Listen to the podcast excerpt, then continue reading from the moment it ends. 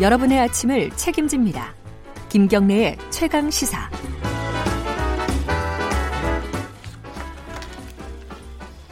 아이고 저도 모르게 시작을 했네요. 자 최강 스포츠입니다. 오늘부터는요 어, 김기범 기자를 대신해서 어, KBS 스포츠 취재부의 박지우미 기자가 나오시게 됐습니다. 처음 인사드리게 됐습니다. 아, 저번에 한번 임시로 한번 나오셨죠? 네. 안녕하세요. 두 차례 네. 됐습니다. 청취자분들에게 인사 한번 해주시죠. 반갑습니다. 예. 김기, 김기범 기자만큼 더 열심히 네 재밌고 풍성한 소식 전하겠습니다. 알겠습니다. 저, 오늘은 네. 어, 나오시는 첫날인데 좀 큰 뉴스가 있었습니다. 그죠? 네. 손흥민 선수가 퇴장당한 그러니까요. 예. 네. 어떤 내용인지 정리 좀 해보죠. 사실 이제 많은 축구 팬들이 월요일을 앞두고도 새벽잠을 설치면서 보는 경기가 손흥민 선수 경기잖아요. 왜냐하면 네. 한국인 유럽 리그 최다 득점 신기록을 언제 세우냐인데 그래서 많은 분들께서 이 경기를 봤을 텐데 네. 오늘 에버턴전에서 골은 기록하지 못했어요. 네. 그런데 도움을 하나 올리면서 출발이 좀 좋았거든요. 네. 후반 18분에 팀이 0대 0으로 맞서던 어, 그 후반 18분에 팀의 선제골을 도우면서 네. 아 역시 손흥민이다. 패스가 진짜 절묘했어요. 어시스트를 한 건가요? 네, 음. 도움을 기록했죠. 공식 네. 도움을.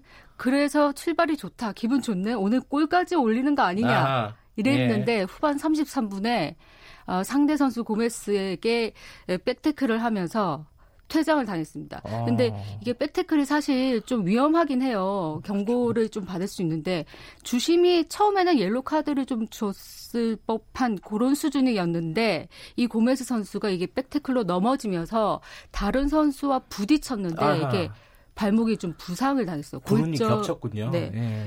그래서 바로 이제 다이렉트 퇴장이 된 건데 음. 손흥민 선수도 엄청 놀랐던 것 같아요. 뭐 울었다면서요? 네.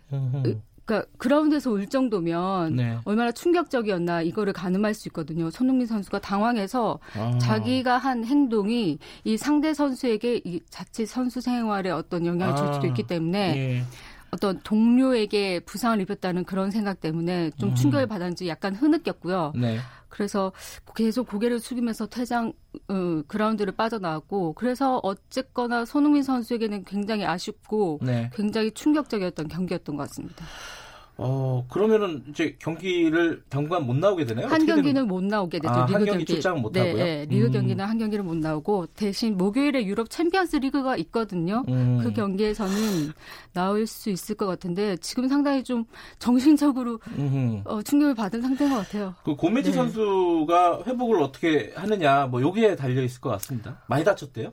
어, 지금 그라운드에서는 일단 골절된 것 같다, 발목이 부러진 것 같다, 아이고, 이렇게까지 보고 예, 예. 있으니까 현재 그 응급 진단한 걸로는요. 네. 그러나 이제 뭐 MRI 등 정밀 진단을 해봐야 되는 거고 상대 선수의 어떤 부상 정도 보다도 그 당시의 상황과 그 자신의 행동 그리고 음. 그로 인한 상대 선수의 부상 이런 모든 것들이 네. 순식간에 다가오면서 손흥민 선수가 굉장히 충격적인 어, 그런 예. 감정에 휩싸인 것 같아요. 어, 고메지 선수도 회복을 빨리 했으면 좋겠고 그렇죠. 손민 선수도 어, 네. 저 충격에서 좀 벗어났으면 좋겠습니다. 그러니까 정말 예. 안타까운 경기였어요.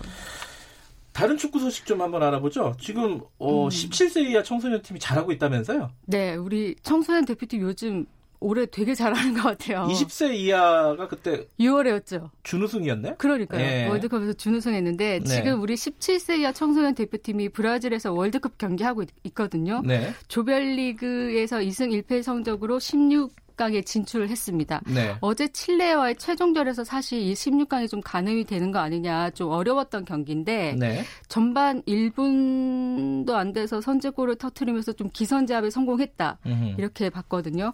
그런데 전반 1분도 안, 돼도, 안 돼서 선제골이다. 정확히 따져보니까 시간이 52초에 골이 터졌어요. 전반 52초에 네. 예, 시작하자마자네요. 그렇죠. 예. 이게 확실히 그 인플레이 상황보다는 우리가 그 객관적인 전력에서 약간 차이가 이- 있는 팀들이 쉽게 득점을 올리는 방법이 세트 플레이거든요. 네. 이 약속된 플레이에서 얼마나 잘 지키느냐인데 네. 백상훈 선수가 코너킥 뒤에서 흘러나온 공을 왼발 슛으로 선제 득점을 이제 만들어냈어요. 네. 이 골이 우리 한국 대표팀이 피파 주간 대회에서 기록한 최단시간 득점. 52초. 네.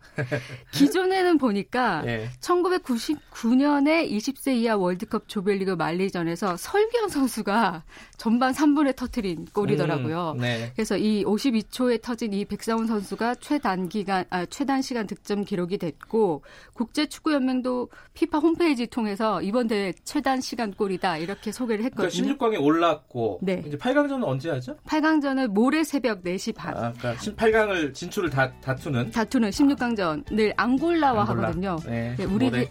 대표팀이 이번 이, 이, 이 월드컵에서 17세 이하 대표팀이 8강이 최고 성적이니까 알겠습니다. 끝내야 됩니다. 여기까지 듣겠습니다. 네. 고맙습니다. 박주미 기자였습니다.